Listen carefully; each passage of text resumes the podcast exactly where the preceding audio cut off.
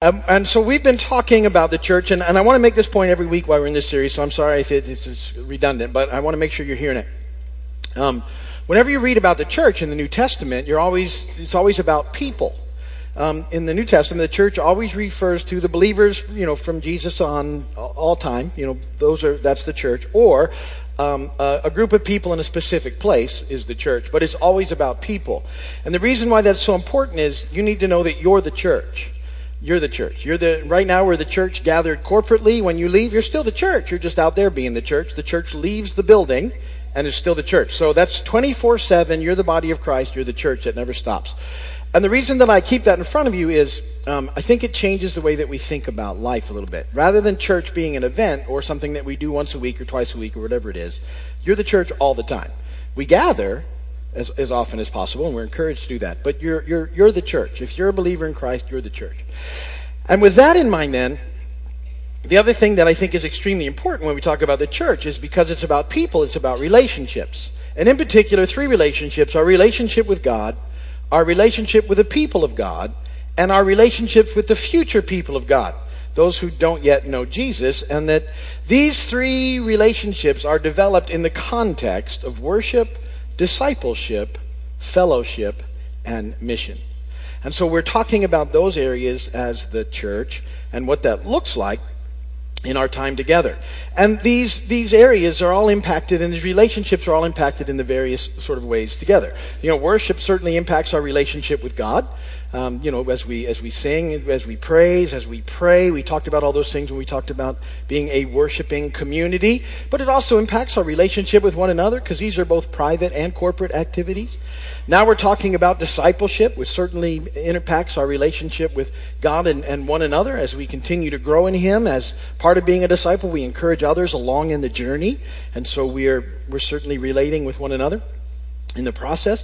Fellowship is something we'll be talking about soon, and um, that's obviously about our relationship with one another, but also there's a lot that goes on in fellowship that impacts our relationship with God and the future people of God. And then we'll talk about the importance of, of mission and how that impacts all those relationships as well, particularly with the future people of God and how important that is.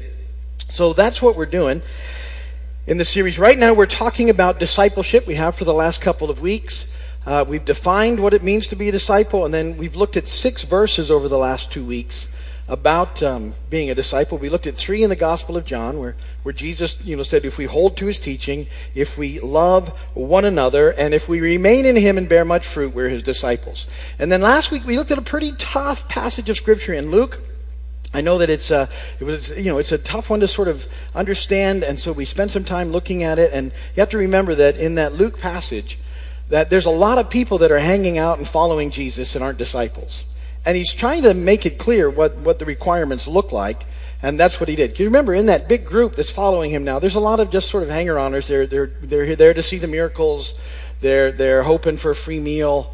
Um, they're hoping that he's about to overthrow the Romans. And so they're just kind of hanging out for those reasons, not for the right reasons, which is to be a follower, a disciple of Jesus. So he, he was good about that. He kind of laid it down. He said, this is what it really looks like. And in Luke, we discovered that, you know, it's, it's all about loving Him all in, first and foremost. That's where our highest priority of love is. And then um, we also talked about the importance of um, picking up our cross daily. And, and as we talked about loving Him, and, and uh, you know, that it's, it's all about Him, it's some about us, and understanding that whole dynamic in the process. But really, it was, it's about picking up our cross on a daily basis, taking ourselves off the throne and putting him on it in our hearts. And so that was sort of where we were at in the requirements of a discipleship.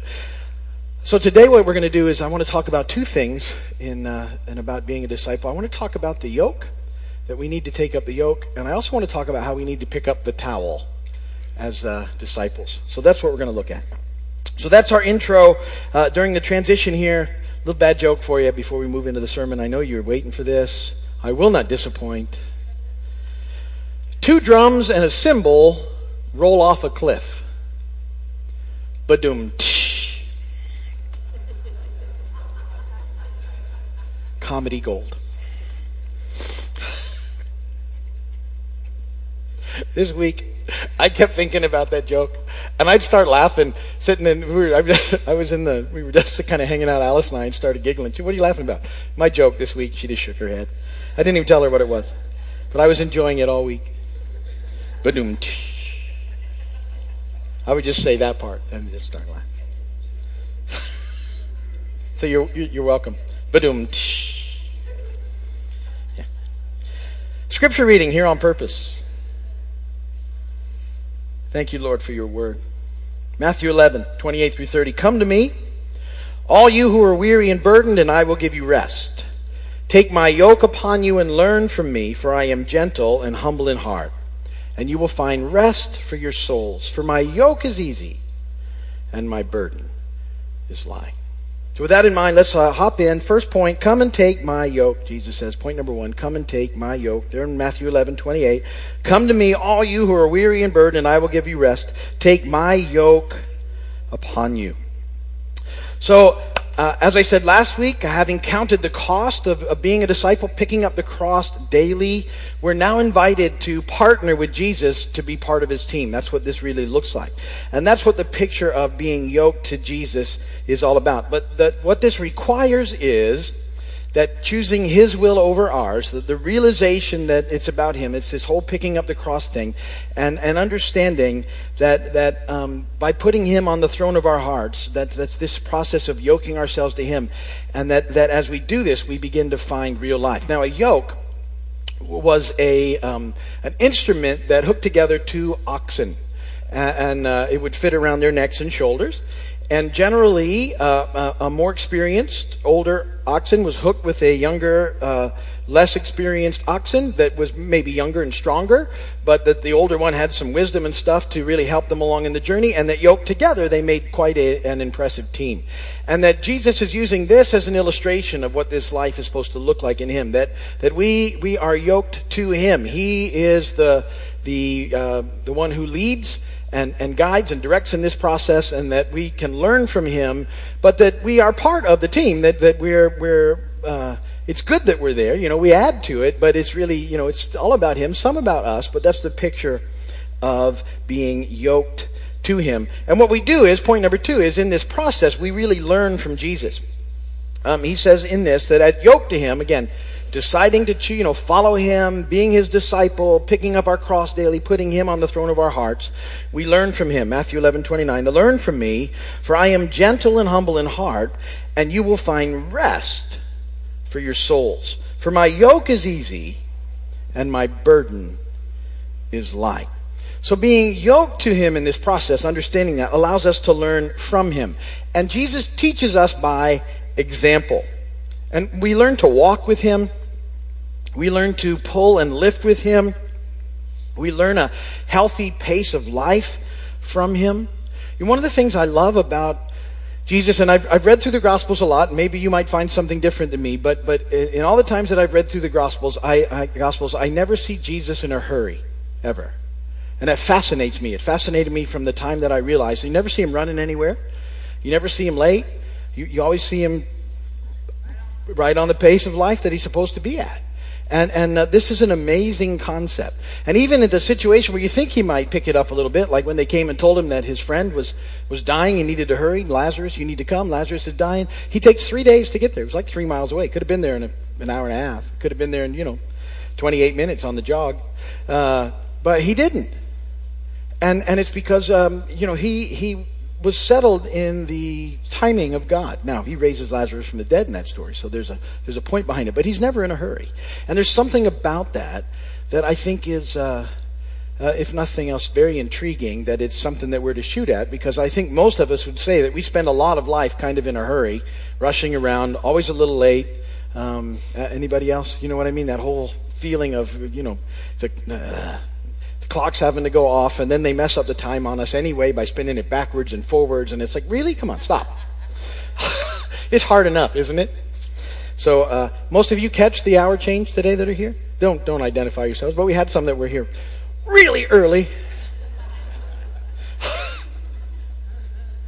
and then the people that didn't get it that are coming for, and we'll find out. Anyway, so um, there's something about the pace of life that we learn from Jesus. We learn as we um, read the Gospels and, and we look at the, his model for us in this life. We, we learn about the supernatural power that's available to us in him. And, and there is no greater joy and blessing in this life than to be yoked to Jesus. And he even says his yoke is easy, his burden is light, and we find rest for our souls. I love that picture. Rest for your soul. Doesn't that sound good?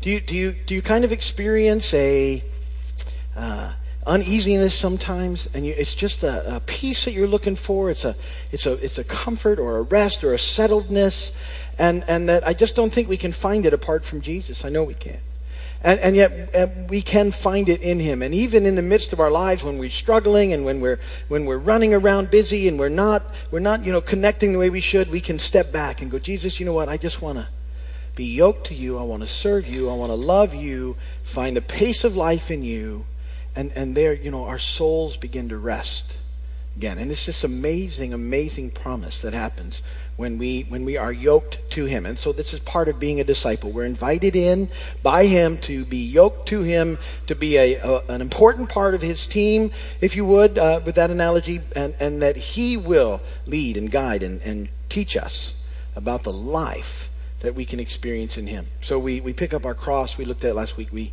we take the yoke upon us, and that's where we find life. And then, third, it's about becoming a servant. And in this, we, we become willing to pick up the towel when the time comes. And let me explain that.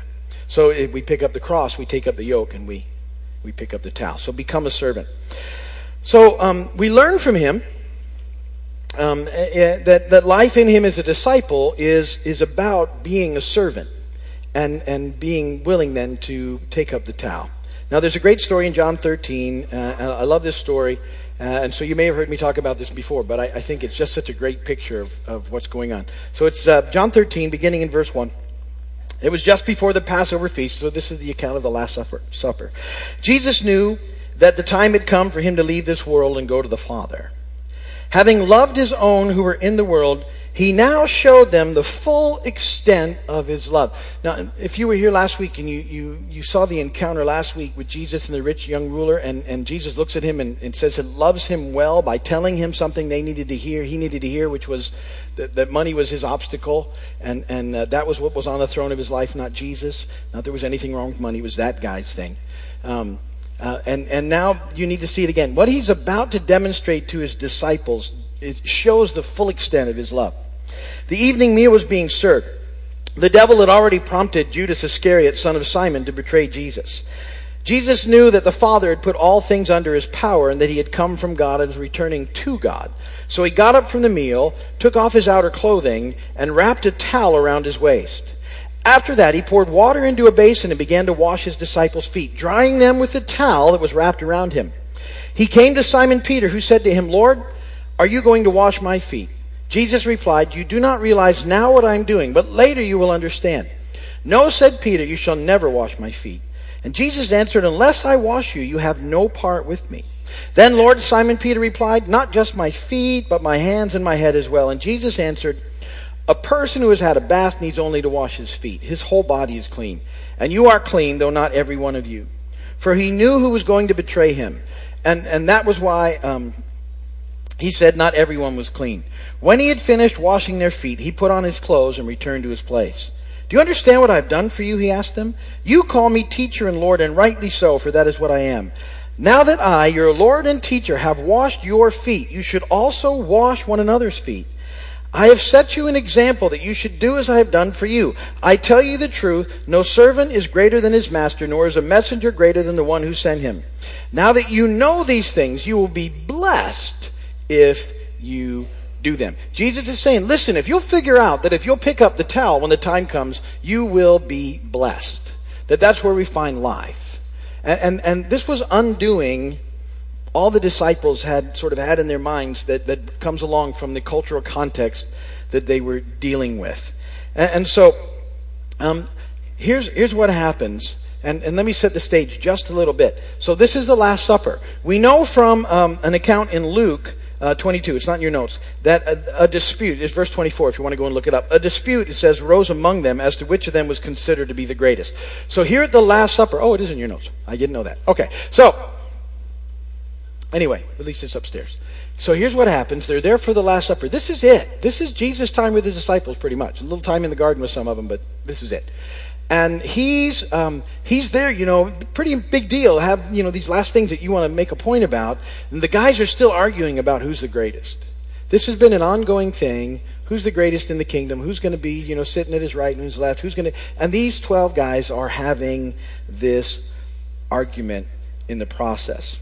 Now, um, we know this that Jesus came to serve, not to be served. Mark 10 45 says, Even the Son of Man did not come to be served, but to serve, and to give his life as a ransom for many.